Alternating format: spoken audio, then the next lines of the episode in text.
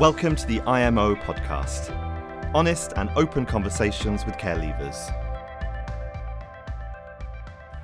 Hey, it's Chris with the IMO podcast. In this episode, Ashley Jean-Baptiste talks to Giles about Be Inspired, an event for care experienced young people to take hold of their futures. Three years ago, Ashley, you joined us to talk about your experiences, your career, and uh, we put it on IMO, which has gone Yeah. from strength to strength. And thank you for being an early adopter. it's great to have you back with us. Um, things have moved on a bit, haven't they? Uh, do you feel that the debate has been able to change a little bit?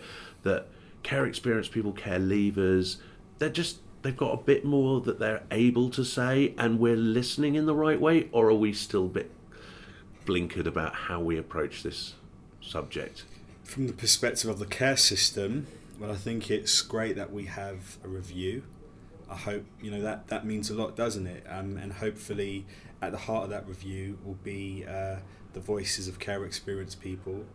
Uh, from the care experience people I mean, I think a lot still feel like their voice isn't important. You know, there's no way that you can skirt around that. Um, and I just hope that that that continues to go in the right direction. I think you know what I am IMO's done is wicked. I think it's great that there is a space uh, within the children's commissioners group where um, yeah care experienced people can have their say and yeah I'm a fan of this po- podcast. I think it, I think it's great. Um, there's still a lot to be done though. There's no denying that is there. Um, but I'm I'm hoping that my genuine hope is that care experienced people um, just feel like they can live the life they want to live, that they can flourish, that flourish, that this is a society that you know truly uh, empowers them to be who they want to be if they're prepared to work for it. Um, but yeah, I do think things are changing positively. I do think that many care experienced people now feel that yeah they can perhaps go to university or you know get a job in the field that they're interested in. I think there is progress in that regard. But but you know it would be a complete you know farce to say that it's where it should be. No, quite so. And I think one of the things is that a recognition, as we talked about with your own case, that, you know, the ambition levels for people in care are no different to any other kid. They, they, they, they, they set their sights very, very high and sometimes feel like the system doesn't. Yeah, that ambition gets squashed at a young age. Do you know what I mean? Um, if you are thinking about the immediacy of leaving care, moving into some sort of you know limbo accommodation when you're 16 or you know a flat a council flat when you're 18 or whatever it is when you're presented with those prospects of you know leaving care you begin to lose your aspiration a lot of the time. You're not thinking that going to university university is achievable or potentially doing a low paid internship's really practical when you've got bills to pay and and so on and so forth.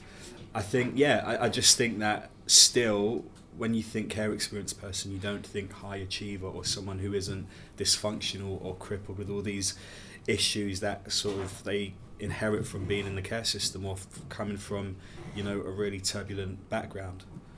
What's interesting is you yourself have done something towards this. Tell me about Be Inspired. Be inspired. Be inspired uh, is basically an annual event with the aim of sparking, empowering, encouraging the aspirations of care experienced people, regardless of their age. So you could be 25, you could you could have a string of what you would see as failures. The message is you still have potential, you still have talent, and you most definitely are worthy of pursuing that. Or you could be 15, you could be thinking about your exams and your future, and again, the message is the same that you have incredible value and talent. And it started in 2019, so it's still quite young. And I basically went up to the council where I was looked after, and I said, "Could we get a bit of money to put on an event to, uh, yeah, do do this to in, inspire the aspirations of care experienced people?" Um, and we put on a live face-to-face event in the summer of 2019 we had an incredible keynote speaker. We had practical workshops with different industry people.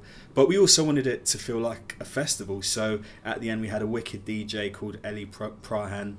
We had live music performances. And of course, during the pandemic over the last couple of years, we've had to go virtual, but the spirit has still been the same.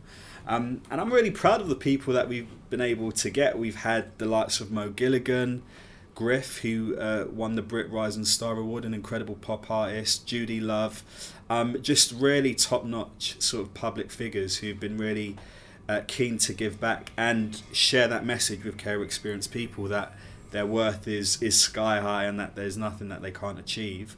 You know, I mean, it's really about opportunity and identity, affirming their identity, um, and then also trying to signpost opportunities for them. One of the things that's really interesting is when you set that up so that they can be inspired, you sometimes meet people that inspire you. Hundred percent, hundred percent, yeah. Um, seeing the resilience of, I mean, especially, I have to go back to the 2019 event. That was the face-to-face event. We had over 200 young people in the room. I mean, the atmosphere was electric, and I think for me, it always felt like a bit of a sort of whimsical idea didn't really think it had any legs. But then I was so surprised at the energy um, that I got behind me, the volunteers, the people who wanted to help me. Um, and being in the room, seeing all those people, seeing social workers, foster carers coming to volunteer, the yeah, it inspired me to see the the care that people had, the belief in these care experienced people that people clearly were demonstrating by volunteering. Um, and it was just remarkable seeing the sort of green eyed self belief and self worth that people had as they, you know, kind of were fed this information of positivity and, and, and yeah, aspiration. Um, and seeing all of that just made me think, wow, like stepping out on an idea and giving it your all is actually worth it. So yeah, I was just as inspired uh, as as anyone else in the room. One of the things you talked about just now, identity. Yeah we have this problem. You know, IMO is doing trying to do exactly the same thing you've been talking about. Amplify those experiences yeah. and show you're not alone, yeah. and also you shouldn't feel alone. Yeah, lots of people have got the same things that they want, and do talk to each other because it really builds that confidence. But you talked about identity. It's that difficult thing of, and we know this with care experience people, not wanting to be labelled or or defined mm. by their background, but you know, like I said to you before, you're a BBC journalist. I don't define you as care experience BBC journalist, yeah. but it's an important part of your makeup. Sure. It's it's hard, isn't it, to go. I don't want to be defined by this, but at the same time, there's lots I can share that's actually quite positive. Yeah, yeah. I, I think, I think to completely distance myself from that experience of being in care and to almost be in denial that I was affected or impacted or shaped by it would be would be naive. It would be yeah, just pointless because it clearly is a part of me. But equally, I don't want it to define me in the sense that I'm limited by it. And I think it's for me, it's been a process of really giving it its place in my life and my identity. And I've been really conscious about how I do that. I suppose that the way I approach my my background and being care experience is that this is going to be something I use to bring about positive change or to kind of promote me as a journalist. So I've only ever I've I, I think I'm yeah I think I'm right when I say I've only ever used it at least in the past five years um, to kind of originate stories at the BBC and to put a spotlight on the issue when it's needed, but equally to do things like be inspired. So I suppose I have a bit of a, a kind of uh, uh, an aspiration to use it for all the good that I can. Um, of course, sometimes you know I have those days where you can question your worth and maybe you kind of fall into this place of feeling unloved or abandoned because of course you never graduate from the rejection that you experience you know being in care but I think overall yeah it's been I've used it as a weapon for good um, not too campaigny because I think I don't want to be preachy, but certainly I think it's important that people get an awareness of what it means to be care experienced and to know the issues that you know affect people in the care system. Um, but I'm proud. I'm, I'm, I'm proud of who I am. I'm proud of where I've come from. I'm proud of the challenges I've navigated. If that's a sense of it defining me, then so be it. I suppose it's just making sure that the stigma that can often come with it doesn't latch onto me. And I do think there's that issue of stigma that you do have to consciously overcome and deal with. And you know be inspired is is hopefully a tool that can help people with that. If we're sharing a message of aspiration and you know you can do what you want to do if you're prepared to work for it. And if you you know uh, take hold of the opportunities that you have if we're spreading that message hopefully that's doing a lot to um you know to get rid of that stigma You don't want to be preachy. I don't want you to be preachy, but I'm going to push you a little bit because you started off with the very realistic point. We've still got a long way to go. Hmm. What do you think is the real push point we need to focus on? What, what do we really need to change? We've talked about stigma. That's a societal thing we need to change, Hmm. Yeah. probably. What about the system around? We hear a lot about why doesn't care sound or feel caring enough. Yeah. Is that fair? Hundred percent. I don't think anyone would disagree with that. Um, if you've if you've got a sniff of it, you know, if you've got a sniff of the system throughout your life, you will know that it's completely imperfect, and and some would some would say it's broken. I think. I think fundamentally that stigma point's really important. I think how we view care experienced people as service providers, if you want to use that clinical language, um, is really important. Like it, it has to be. So if, you know, let me just you know touch on my own story. Um, you know, I went to Cambridge University, and I remember when I had that aspiration. Hand on heart, I can say that I don't. I don't think anyone really believed in that aspiration. I had no foster parent who really endorsed it or supported me with it. Um, and of the local authority that I, I was looked after by, I don't really think I was pushed for Oxbridge. Do you, I do you was- think it's a misguided idea of sort of managing disappointment? Well, we don't want to push you towards it because it might not. I don't happen. think what it do you was, think it was? I don't think it was in the case of, of, of, of me and the people who were around me at the time. For me, I think it was the immediacy of survival. You know, post leaving care, it was it was that.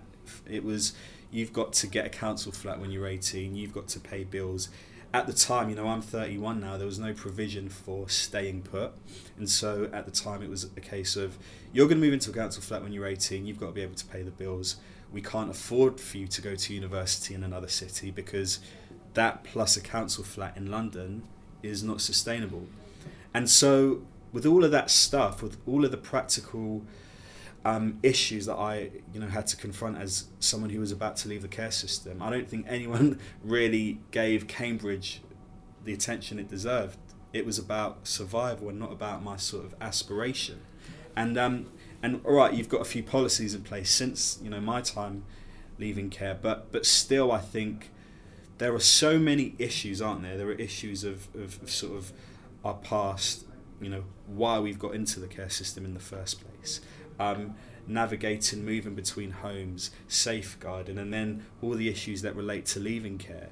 That it takes a special person, I think, to be able to look at someone navigating all of that and say, I'm going to 100% empower you with your highest potential and your highest self. And so that needs to change. We need to have, you know, social workers and PAs and managers and etc. etc. We need to have people who uh, who are truly committed to the cause of of of overcoming st- the stigmatization st- stigmatizing that we kind of put on care experienced people. We need to have, um, you know, social workers who are going to go above and beyond to help a young person with their aspiration to spot it in the first place. I remember, I mean, for all that I've said about, you know, my time, you know, sort of when I got to leaving care, I have to say that it was a social worker who took me to the Oxbridge Open Day. Had she not taken me, it was on a Saturday, first of all. Had she not taken me, I wouldn't have applied to Cambridge. So, with all that said, there was an individual who did see a spark. And you can't really you can't measure that. It's not an empirical thing. It's not something that you can.